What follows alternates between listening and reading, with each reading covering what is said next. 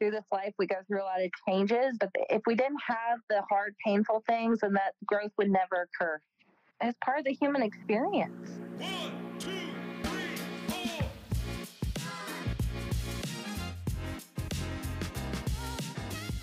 Hey everyone, this is Helene from Coming From the Heart Podcast, an inspirational and motivational podcast about mental health, mindfulness, speaking your truth, and never feeling alone.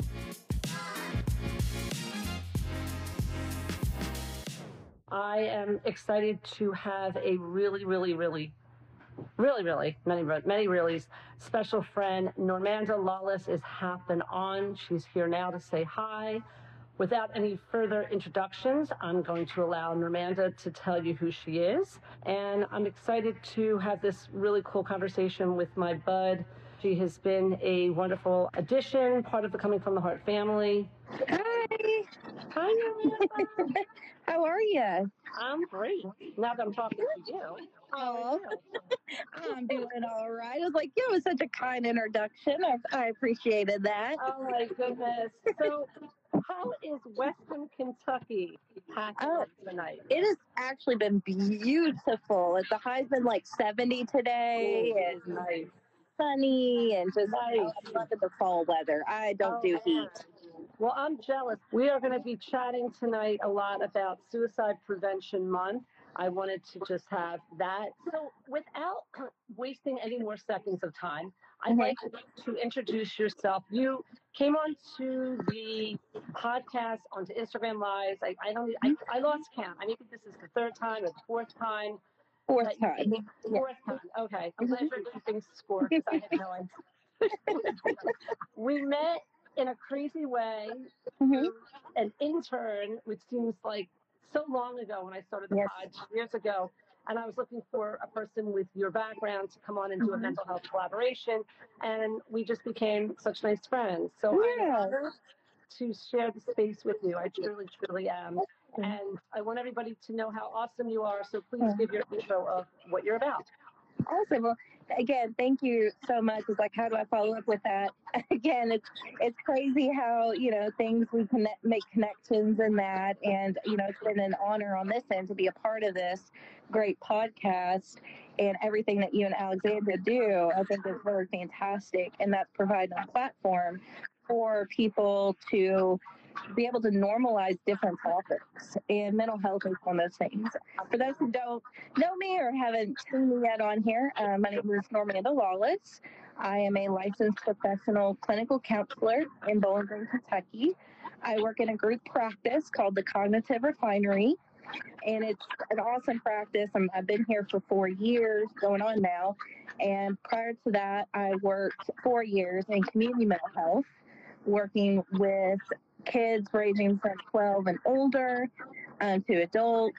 I also, for my internship years, I worked at a children's crisis unit for a year for internship and practicum in my master's. And when I was working in community mental health, I did PRN work at our local inpatient hospital as well. So needless to say, mental health is really important. I value it a lot, but also too specifically, I work a lot now with clients with depression, anxiety, trauma, life transitions, and, suicidal thoughts will come up, and people are very surprised. We've all had suicidal thoughts at some point, even if it's like, I know some people see that TikToks of the person they're driving, they're like, what if I just go like that? Well, that's an intrusive suicidal thought. And some people, I think there's a big misconception of what that looks like. Yeah, so some people think one of the things with like suicide is, I have to have a plan. I have to have an idea of what I want to do. And that's not necessarily true. People can have the thoughts of, I just don't want to be here anymore. I don't want to be alive anymore. It'd be better. No one would miss me if I was gone. What is the point? And, those we would call suicidal thoughts without plan. But what's happening is our brain and our body is in this space that it just feels like it just cannot cope with what's going on in life. And some people think that, people who say, I'm going to kill myself, or I'm going to die, don't mean it. That's attention-seeking behaviors because they've said it so many times or whatever. And I tell people, I was like, you still take that serious. You know, that's still a cry for help. That's, you know, it's not attention seeking. It's saying someone's like, I need help right now. And, you know, one of the other things with suicide is people are like, well, I'm afraid if I tell my therapist, they're going to lock me up. You know, they're going to make me go in a padded room somewhere and I'm never going to see my family again. And that's not true. Like, I have clients that who come into session that they're like, yeah, I had suicidal thoughts this week. I go, okay, are you having suicidal thoughts now? You know, I assess to where the safety is. Even though I can do crisis assessments and I have that experience in the practice I am in now, if a client is at a point where I think they need to go to a hospital or a crisis unit, I'll say, hey, you know, I think we're at this point, we need to have you talk to someone and further make sure that you're safe. But I've had clients that they've had suicidal thoughts and they're not currently suicidal, but we create a safety plan or we review their safety plan. We work on what are triggering factors for the suicidal thoughts, what's been going on. Sometimes we look into medications. Medications are not my go-to first thing I do with clients in the whole 7 years I've been practicing thus far. But I've had situations where a client benefited from medications, but we still have to work on what's at the root of the depression, of the anxiety, you know, and there's a lot of vulnerable populations, people that, for instance, minorities, people of color, also the gay and lesbian community, the trans community. There's so many people that are impacted by suicidal thoughts. I want to say I read a statistic. I think right now it's the number 2 or 3 leading cause of death for people between the ages of, I think it's 12 to 35. Again, you can look on the suicide hotline statistics. Again, this is I've done 8 sessions today. I just got done doing work, so my brain is not. No, all good. All good. It's still a high statistic. Also, older populations. You're looking at people 40 and up, even in the elderly. You know, people are dealing with chronic health issues. Also, if there's been a history of mental health struggles that this person hasn't been able to have treated or worked on, certain health, mental health conditions can impact suicidal thoughts as well and increase that risk. Wow. Okay. Yeah, definitely a tremendous amount of information. I guess the question is this. We throw around the word, you know, suicide prevention. You know, I think it's become very, how do I say it? I'm not clearly not going to say the word trendy, but it's, you hear this more. It's become more spoken about than it was. Why? Why do you think? Well, I think one of the things is, I think there's been a shift. Even in the last 7 years I've been in the field, I've seen a shift in the attitude towards mental health. I believe that the medical profession, you know, I am considered part of the medical profession, but like your MDs and psychiatrists and other providers, we're starting to see that there is a connection between mental and physical health. There's social media, good or bad, you know, there's the good, bad, nothing. Just having that platform that more people are coming forward about mental health, about, you've seen celebrities as well, you know, that have completed suicide. There's so many factors, I think, that are making people talk more about it than there was in the past. Become more prevalent, or is it? Honestly, right now, from the statistics I just read, that's still been consistent, I hate to say, over the last 7 years. I think now it's being more talked about, and I think that there's more exposure about, like, instead of making suicide something taboo to talk about, I think we're trying to shift more out of that. Now, will I say, you know, I do think with current situations, like, you're going to see an increase in possible suicides when there has been dealing with COVID, right? We've also had a lot of school shootings going on. We've had a lot of triggers and stressors and the economy and people struggling with their jobs and money and all those things we would call as warning factors that could increase seeing more suicides. Right. Okay. So we know, I mean, based on what you're saying, and clearly not to normalize, I need to clarify this, you know, not normalizing suicide at all. So we're speaking on it on this platform for Suicide Prevention Month, but it's having these conversations where someone can join our discussion, our conversation here, and know that you're not alone, that there are resources for people to go to, suicide hotlines, people who not feel comfortable with that, but different podcasts, now of course not just, you know, mine, Coming From the Heart, where they can have the ability to hear people openly discuss, like you said, topics that in the past, let's say 10 years ago, that were just never mentioned ever. And, and the attitude towards, you know, as you mentioned too, is mental health has now become more discussed based on the fact of COVID in the last 2+ years. That people are paying attention to mental health. And that's why, obviously, in lieu of like suicide and stuff like that, there's obviously the connection between the two. So I guess the million-dollar question, I mean, I wouldn't even say it's the million-dollar question. How do we, as a society, a global society, stop this pandemic? So I think one of the things is, you know, you're saying like not normalizing suicide. I think, you know, maybe a better way to phrase that is saying, you know, we're not saying suicide isn't the answer to things, but I do think it's important to normalize that we talk about like, hey, people have suicidal ideations, or I've had them, and having those safe people they can talk to about it. I think as a help to decrease the pandemic of it would be, one, people become more educated on it, and two, how to handle it. So I noticed Alexandria had a question on here. What would you do if a patient wants to tell their therapist, but they're hesitant and or they need help, but their therapist isn't the right fit? So one of the things I would tell a client, one, if you feel comfortable and, you know, not feel threatened or anything else by that person.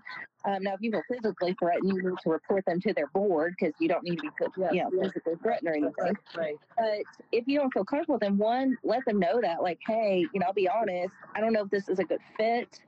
If you're having those kinds of thoughts and you don't feel comfortable telling your therapist, the suicide hotline, they now have a direct number that a person can just type right into their phone and calls right to the hotline. It's 24/7, and there is that option as well. But the big thing is, you know, trying to find a clinician that is going to be effective for you. And sometimes I can take multiple tries, even though that may be frustrating, but each clinician's different. Right. Yeah, and I want to elaborate on that as well, because I think what happens in certain situations where you want to develop a relationship with the clinician, with the therapist, but how much is too much for you to say to the therapist without that therapist going, oh, well, wait a minute, we need to have you connect to another person or people or a hotline. Maybe this is out of my scope. I guess I'm going to back that up here. What is the true responsibility of that therapist? I mean, you're licensed in the state. I mean, if you want to just mention your certification too, you're certified. Licensed professional clinical counselor. So in the state of Kentucky, I'm an LPCC. Okay. So that's my point. So like if a person, you know, a lot of times you can go to out of another state because that once the therapist is working with you, you then become, I wouldn't say, it's going to sound really heavy what I'm going to say, but their responsibility or their patient. And I think sometimes maybe the patient may hold back in certain situations. Because again, it may not be the right fit. I think that's what it's really talking about. It may not be the right fit. So how do you really shop for the right fit? Well, like how do you, I mean, you're shopping, you're going to, you know, you're going to Target. No. Right. Yeah, you're shopping and like, you think this person, I mean, clearly, I mean, I'm seeing someone right now and, you know, I don't know if it's working. You know, you know, I mean, I'm talking, she's listening and I'm telling her what I'm thinking. You know what I mean? Right. Well, and So let me back up for just a second, because you asked, what's my responsibility as a therapist? I'm taking from a standpoint, not where suicide's involved, just like you're doing therapy or okay. Are you... Okay. So one of the things, my responsibility as a clinician, obviously, number one, safety of the client and things of that nature, and making sure I'm a good fit for that. Right. So it's not really so much what they tell me per se, but it's more of, if I have a client coming in, an intake, wanting to meet with me, but they're struggling with substance abuse. Well, one, I'm not trained. I know substance abuse and I know all those things, but I do not have the experience nor the training to treat someone with substance abuse. So then that's when I would tell the client, hey, look, if you have active substance abuse going on, and I talk to them and it seems like it's really the forefront of what's going on, which with trauma, that's not uncommon to see a history of substance abuse. Okay. Got so it. I would tell them, and be upfront with them. Hey, look, this is something that's outside my scope of practice. Here's what I recommend. I'd be happy to work with you once that's treated, or I find that we have some clinicians in the local area that do what's called dual diagnosis. So they work with the trauma, and then they can also help with the substance abuse. That kind of thing. I don't work with children. I love kids. I'm the best babysitter you'll ever have. I have fun with them. We're having lightsaber fights, all that good jazz. But when it comes as a therapist, I just don't have that skill set. Right. And so I'm not going to work with children. Yeah. I understand. Yeah. I think really in so many situations, and I remember, talking to Jake Goodman, almost 2 years ago, finding the right therapist is so difficult. And even when you feel they may have certain modalities, it's hard. I guess what my next thinking or thoughts are, what are some different, I'm not even strategies, I'm not sure, maybe modalities that are positive in any type of a therapy? Because then we have people commenting on here that have many different situations going on, so I kind of want to be a little bit general here. What do you, for an example, yes, you see clients for the specific area that you have your expertise in, but if you want to just talk on that a little bit. Yeah, sure. So one thing I do want to bring to the forefront here, I think I talked to you, Helene, about it a while back. So it was federally passed that now we are going to be enacting what's called the Counseling Compact. So what that is, counselors with my license, this isn't for social workers or clinical psychologists, this is people with a counselor license like me, states that are already in the Counseling Compact now and whoever get added. So I'm licensed in Kentucky, and I know Georgia right now, I believe, is also, they were one of the early ones to sign in as well, sign on to the Counseling Compact. There's several now, but we had to get 11 statewide or nationwide. And so if I had a client who either A, moved from Kentucky to Georgia, or B, they get on Psychology Today, find my name, and because I'm licensed in Kentucky in one of the Counseling Compact states, I can either A, go to that state, which I'm not going to commute to Georgia, that's a lot of gas, or B, I can do telehealth if it's appropriate. Okay. Cool. So it just got passed this spring.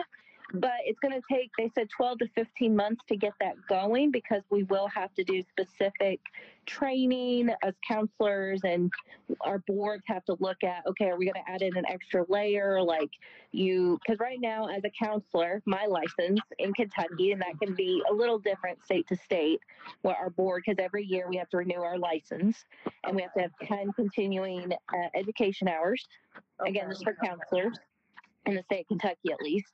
And, I'm required to have suicide training at least every 6 years. I do that pretty much every other year, just personally. We have to have law and ethics every 2 years. And then we take domestic violence as well. That's required. We have to have those no matter what. And so they may add in, our board could say, okay, hey, you got to do a telehealth training every 3 years or something. So that's what they're trying to work on, to make sure people are properly trained. So hopefully by this time next year, we will have that going. And that's the reason why the American Counseling Association, that's our national association, has been working actually since 2017 to get this passed. But because of COVID, they realized that a lot of clients were disserviced because we can't cross straight lines. We can't cross state lines. Yeah, that's what I want to talk about for a moment. Why not? I mean, I understand like the logistics, sort of. Yes. But again, the pandemic hit, boom. Why is it that, okay, I'm in New Jersey, why can't I see someone in California or whatever? Because we're still doing telehealth or telemed or telehealth net, whatever it is, or Zoom. Yeah, I mean, I get it, but like, I really don't get it. And there's people out there that really don't really understand that. Yeah. And I can see why, to be honest. You know, what it is like I said, as you notice, I said, for Kentucky, this is my board's requirements, right? Okay. So every board in every state has different requirements. Okay. So even such as if I want to be a licensed therapist in California, I do not have enough college hours in sex therapy. So I would actually have to take 6 additional hours in sex therapy just to be able to get a license in California, because they say I have to have so many. Some may say you have to have so many supervision hours. So that's why with the counseling compact, they're making it to where all these boards, we're all going to be on the same page. Everybody should have similar requirements and trainings. It's amazing. So, so that way, it would open it up more. Yes, it would open up more, and then they would know every person within that state, we all have the same requirements. For right now, some of us don't. We all do require, you have to have what's called CACCREP. You have to come from a CACCREP program. That's CACREP. Please don't ask me to try to tell you the acronym of that off the top of my head, but it's an accrediting program that's common across the United States. If I want to get licensed anywhere, I have to come from that program. Say it one more time. Say it one more time. What's it called? CACCREP. It's CACREP. Okay. And it's national accrediting for colleges. So they provide the curriculum the counselors need through their master's program to come out to be effective. All boards require that, but it's your year to year. What is required, how many hours of training, and what. So that's where they're trying to get that all on the same page. Yeah. So we all know if that makes sense. Amazing. I think sometimes for myself and for people that I know and friends, whatever, it's frustrating because you go on to psychology today, and I want to dive in here a little bit more about how to find a practitioner who's going to work for you. It's really frustrating. It's so frustrating because you often cannot find that right person. And it can take a really long time. What if you're moving? What if you're going here? What if you're going there? It's maddening. I don't know if you can speak on that. I guess there's really, the resources are, to my knowledge, limited. Psychology today, I'm not bashing psychology today, but I don't know. Is there something else out there that you can find someone who you believe is certified? Now, sometimes I also just want to note that besides the fact that might say a social worker, what do people really need? I guess it depends on your situation to look for that very specific certification that counselor has so that they can help you.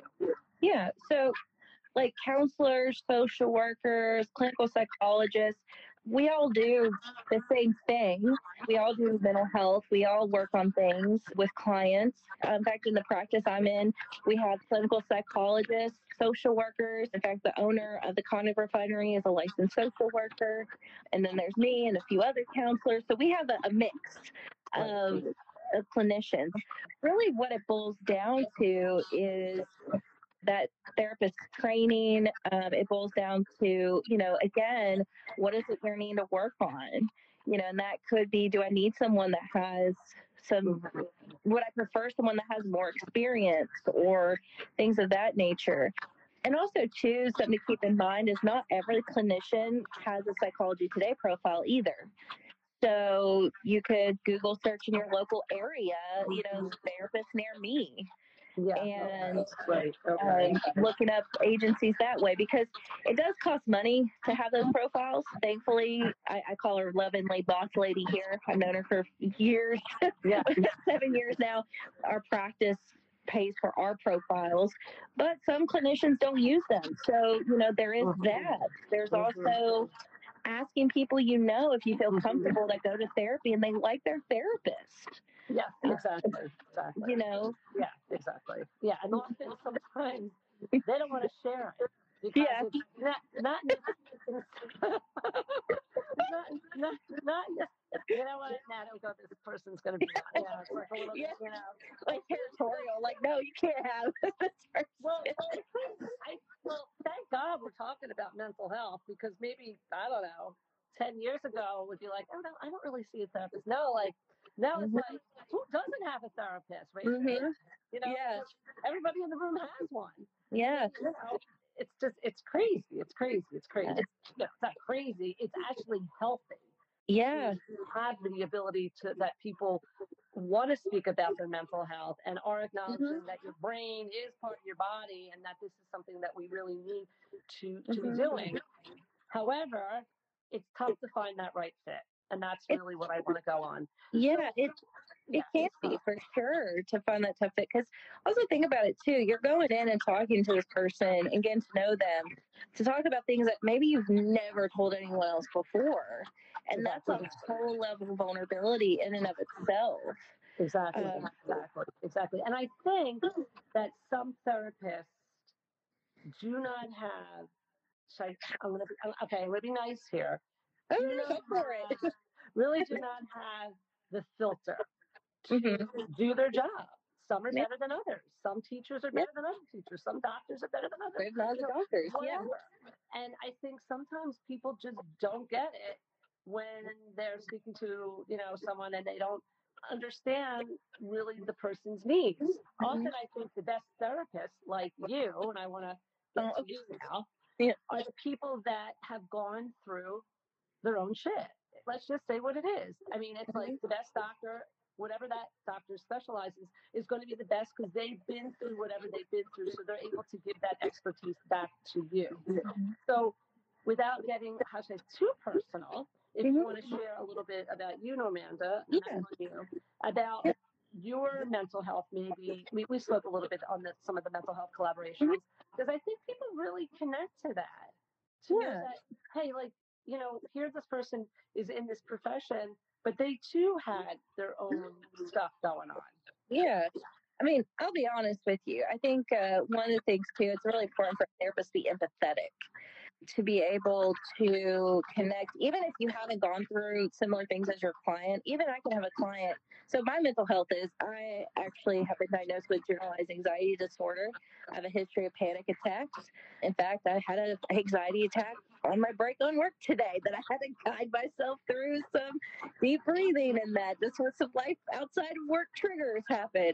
It's really important to be able to know how to connect to another human. And even a client who has anxiety disorder, our experiences, we could have the same diagnoses, but our experiences are different. And what's important is having a clinician, even if they don't have to necessarily have to go through a lot of shit, but I think it's important to have empathy and training and understanding.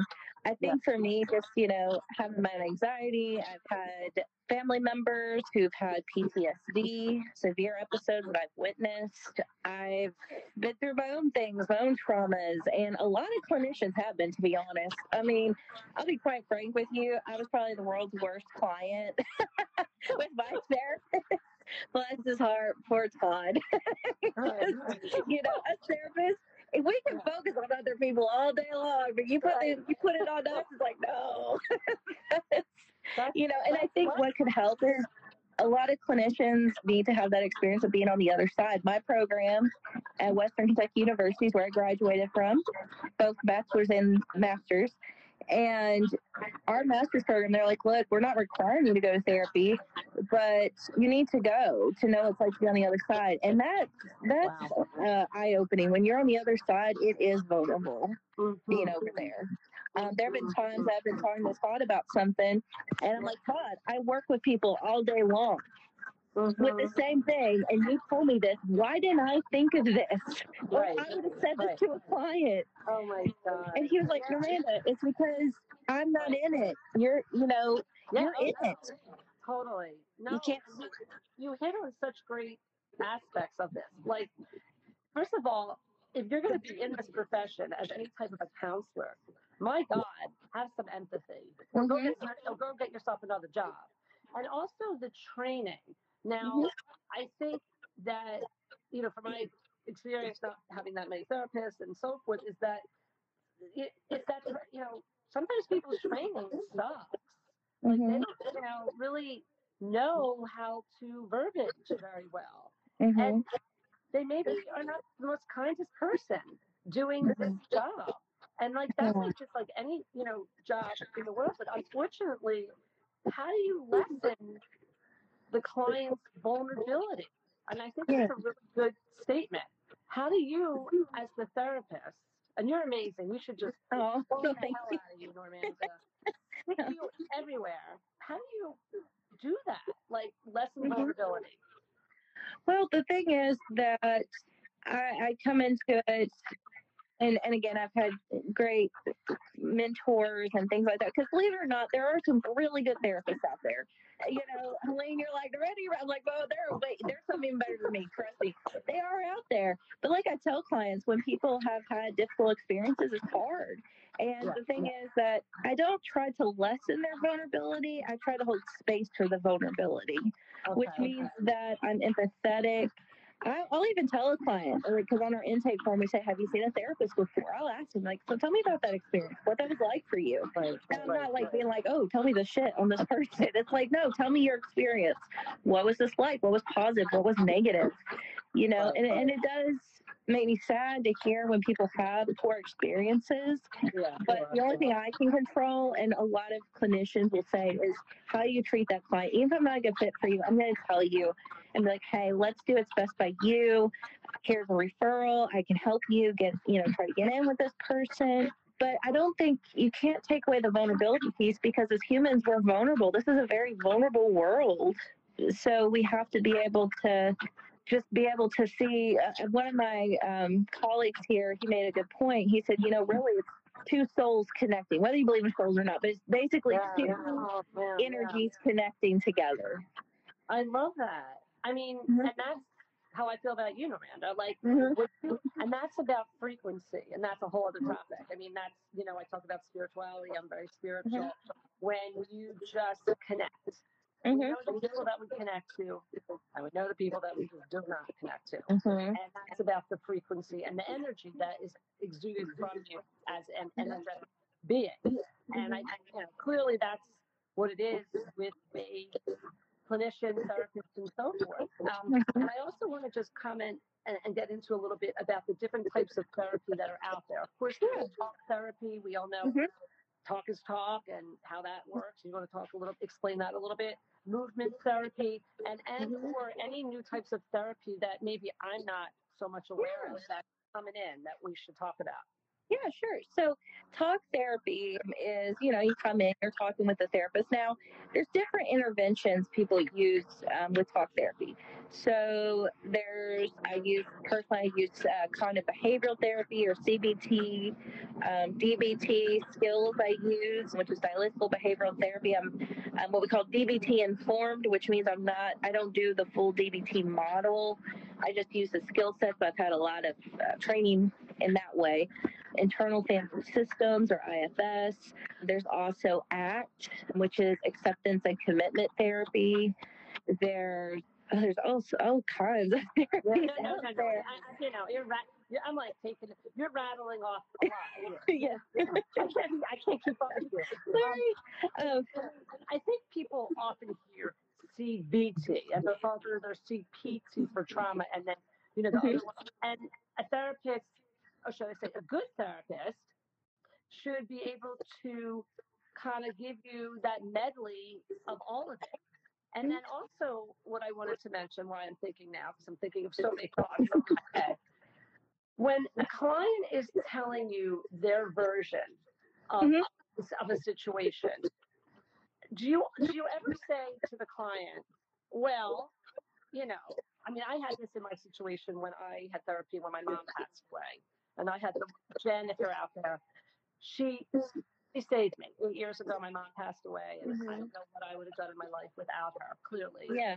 And I had never had therapy. I went in and just was exposed to many different methodologies that she was giving me. She was a social worker and so forth. Now, what I wanted to say is when I was having conversations with her, she would often say to me, and we would get into different topics and family and situations, she wouldn't just see my side of the situation.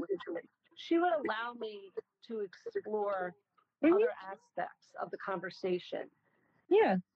Sometimes the therapist doesn't so much do that. Yeah. They're seeing you. So first of all, it could depend on kind of how the therapist sees mental health. So there's individualistic style, which is you're just focusing on that person. Again, there's no right or wrong, you know, to any of this. It's just, you know, again, finding that fit. So some clinicians use more of an individualistic approach. They're just going to focus on you and what you're going through. I follow more into a systemic approach. Okay. So systemic means that I'm not just looking at the individual, but I'm looking at, you know, and also as a counselor, my license, like we look at all areas. That's how I'm trained anyway. We look at their family life, their work life, their physical history, medical issues, all those things. And we kind of work from there. So, yeah, I will dive into, tell me a little bit about your family. Tell me a little bit about growing up. Just kind of see where they've been. I will say, going back for just a second to different modalities. So, yeah, you have, you know, even in talk therapy, I've pulled out, like, had clients do letter writing to that person that hurt them. Wow. That they don't get to that person, but that they can do to get that out, to empower that client to find their voice. I've done what's called empty chair technique, and that's where I have the client look at me as if I'm the shell of that person, and they talk to me. You know, I jokingly say, don't throw anything at me, and they laugh. Like, oh, I can't do that. You throw a pillow, but that's about it. But I'm like the shell of the person, and they'll talk at me as if I'm that person saying what they want to say to me. And then I will ask questions, but more to help, like, make them go deeper. I'm not trying to be that person, and they know that. I'm just helping them to, like, dig deeper with it. Wow. What is that called, that type of therapy? That's from Gestalt. That's from Gestalt therapy. I think really what it comes down to is that there's so many great things in therapy that you can explore if you find the right therapist. Yeah. And that's the sadness in so many, I'm going to say that because it's true, because people can't find that right person. And I'm looking at movement therapy. Now, I have to share when I was going through, I had vertigo, and clearly that's the platform and why and how I'm here and all that stuff. I more or less kind of implemented that into my own gig without really knowing that I was doing it. Like, I lay on the floor, I'd stretch out, I would dance, and I have to, you know, my family knows that. I never sit still. I just never am ever, and that's kind of, I'm like that. I mean, I think I'm tired sometimes, low energy, but I'm moving. Because when I'm moving, it's like this part of your brain that diverts anything like anxiety. I go through some anxiety stuff that I deal with. Even driving down here today, I was driving from North Jersey, and I'm like, am I okay driving?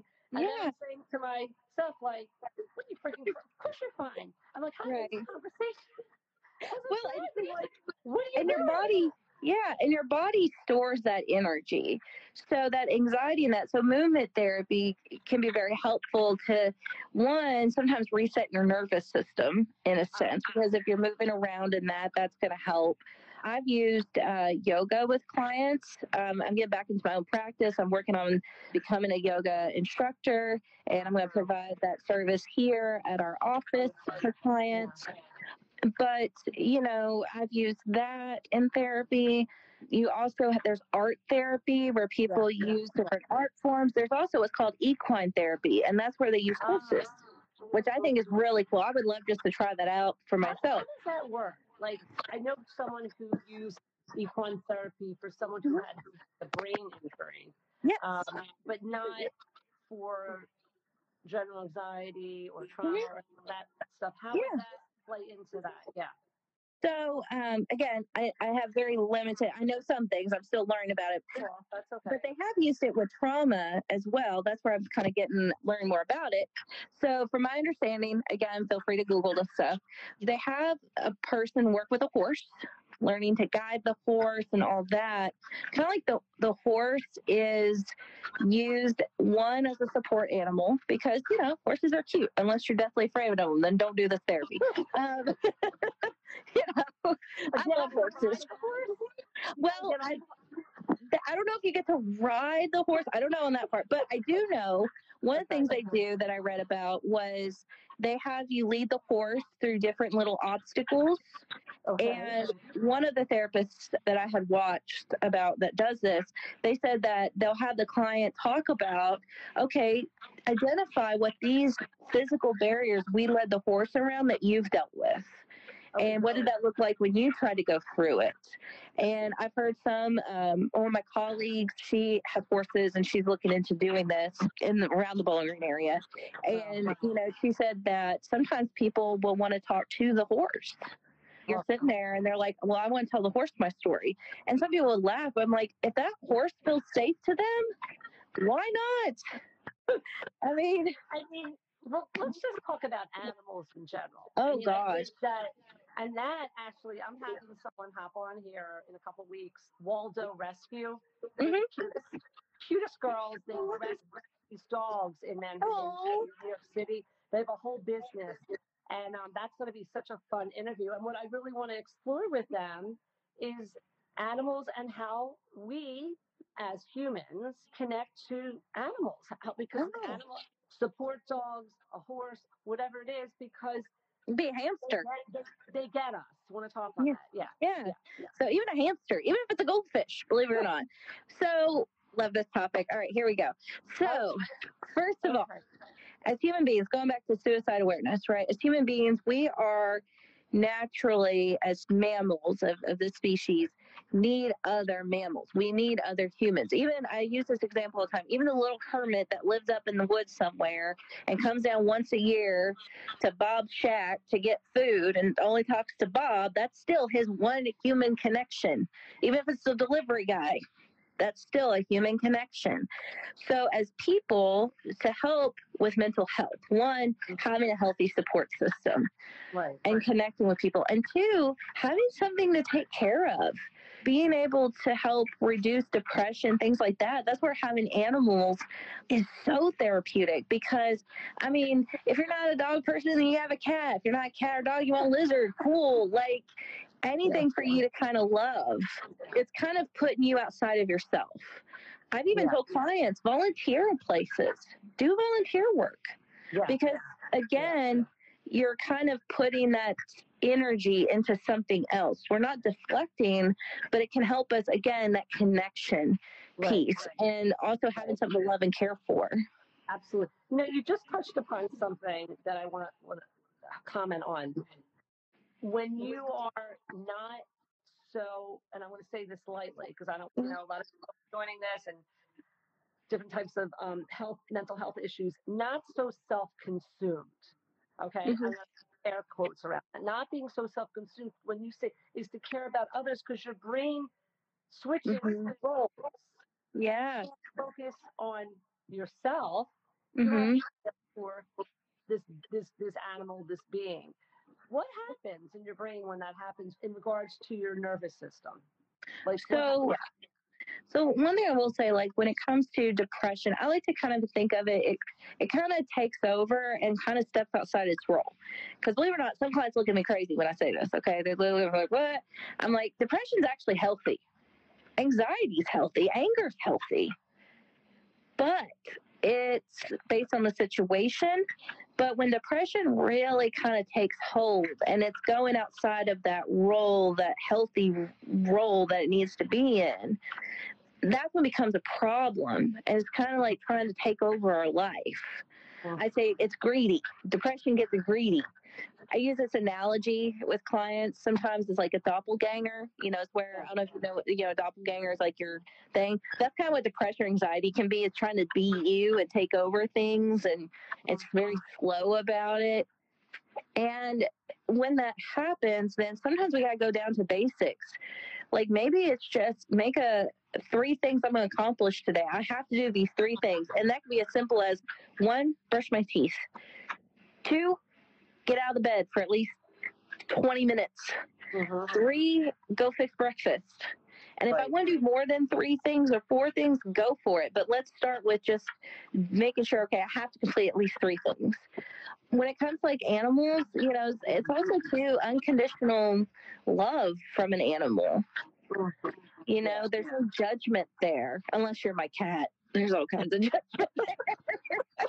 She judges me all the time. But, yeah. You know, that's our relationship. Right. Cats do that. Yeah. Yeah. Like dogs to be our eternal toddlers, cats are eternal teenagers. It just depends on mood. Right.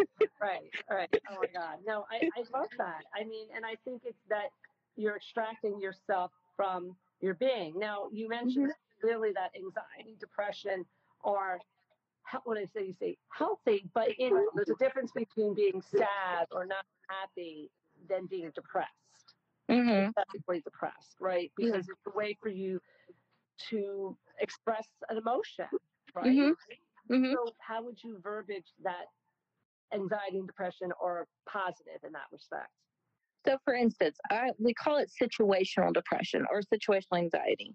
So if someone I love dearly dies, I'm going to be depressed, such as I may have a hard time. Like, I love my husband to death. You know, if he died tomorrow, knock on wood, hopefully he don't. But if he did, I wouldn't be coming into work tomorrow. And I would probably have times I'm not going to feel motivation, and I'm going to be crying. And also too, crying, you don't have to like cry to be technically depressed or feel sad. It's not just sadness. It's like, and I've dealt with depression in the sense I have hypothyroidism for one. So there's also medically induced depression, which means that because of a physical ailment or condition, it mimics. So, I mean, I would just be completely honest. When my thyroid was out of balance, I got so deep, dark, down in depression, I had suicidal thoughts with plans. And that's when I went, I need to go to my doctor. And I told her, I said, we either I need to check my thyroid because that's a history of my family, or I need antidepressants. So it was very scary, like completely terrified and get down to that point. But it was now my thyroid's balanced. It has been. It's been fun. Anxiety hung around. That never left, but I joke about it. Dark humor also helps too. That's how I cope sometimes. Oh, absolutely. And I, you know, like, so many people are have anxiety. Like, not to talk. Like, we all never not have anxiety and not talk about it. Do we all feel anxious? Like, is it like what is happening? Well, here's the thing, too. Like, we all experience anxiety at some point. We all experience depression, too. Okay. But going back to situational, like, that happens, I'm going to have depressive symptoms. I'm going to be depressed. If I didn't, let's say, I was a college student or a high school student hoping to go to this certain school, and I didn't get in, I'm going to feel depressed. I'm going to be depressed about that. But it's when the depression lingers longer and longer and longer, and more things. I'm losing interest in things, or anxiety. People think you got to be like an anxious mess with anxiety. No, you can sit here very calmly, but on the inside, it feels like I'm screaming. Yeah, you may not see it, but that's what it feels like on the inside. Oh, absolutely. And then situational anxiety. You know, I never had anxiety ever in my entire life until I went through vertigo. And it's the fear of ever, God forbid, ever having it again. And it's that, and then your brain sort of just, as I say, has a party with it. My son and I have that all the time. It's like, just like, well, bring it on. And then I've had, and to be able to say, stop. Right. Well, talk yourself out. Yeah. Well, and honestly, you've probably experienced anxiety, probably driving around New Jersey a time or two. Someone cuts you off or, what the heck? Right. That's true. That is definitely true. But I think what happens is that it's like one thought and then you're like, oh, and then to be able to just, for myself, as I share, just to stop it. Like, what are you doing? Yeah. Like, what are you doing? Well, and anxiety, too, think of it this way, another situational anxiety. Somebody's waiting on test results to see if they have cancer. Right. That's anxiety provoking. Or I have a test coming up. Oh, absolutely. Or, for me, going to get a mammography. Yeah. I got to be like, they should just give me like Prozac and a glass of wine and then just knock me out. And let me go on and listen to like some wheel me in. And, and that's my point back to what I was saying is that it just appears that so many situations of people talk so much about anxiety, and we clearly as humans have had anxiety for decades, but now forever. Yeah, we've all experienced anxiety, but right now I think again there are, so just like with suicide awareness or any mental health, there are factors that can contribute to it. And I think a lot of people, there's more increased anxiety right now and depression and things like that because everything that's been going on. No, absolutely. Yeah. What I want to say, and we're going to wrap this up because I can't talk for the rest of the night and you need to go sleep. You've had a long day.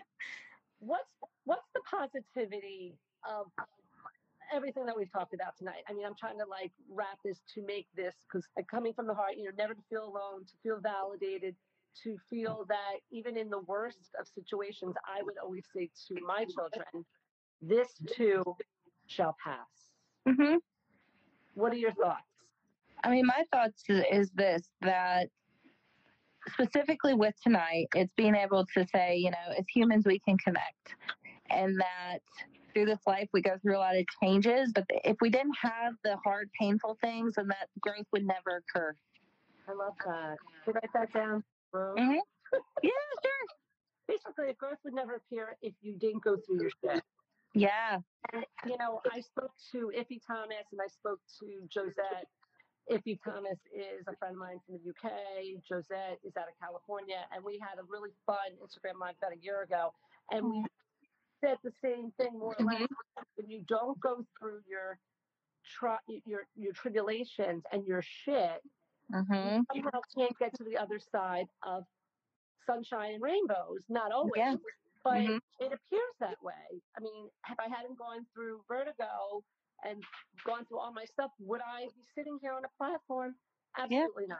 So should I be happy for that? No.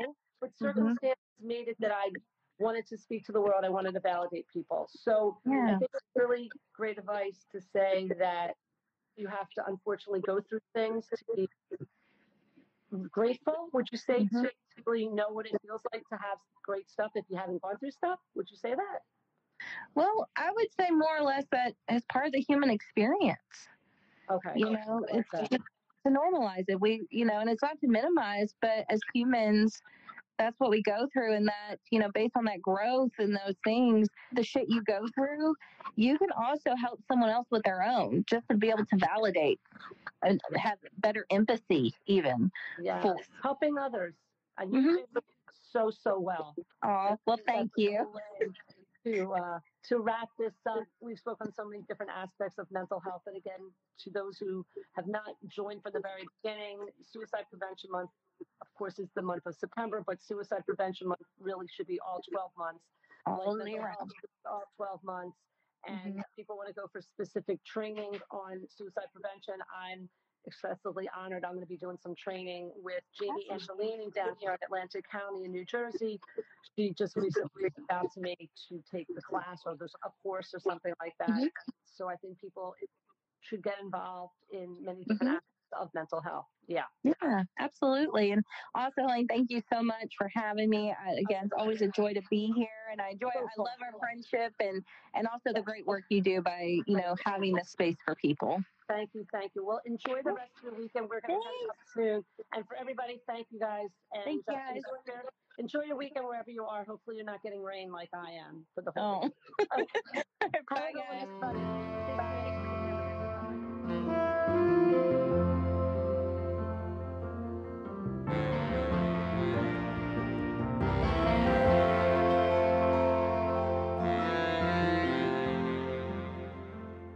Please check out my episodes on Spotify and Apple Podcasts and weekly Instagram Lives, where I am honored with talented, exceptional guests.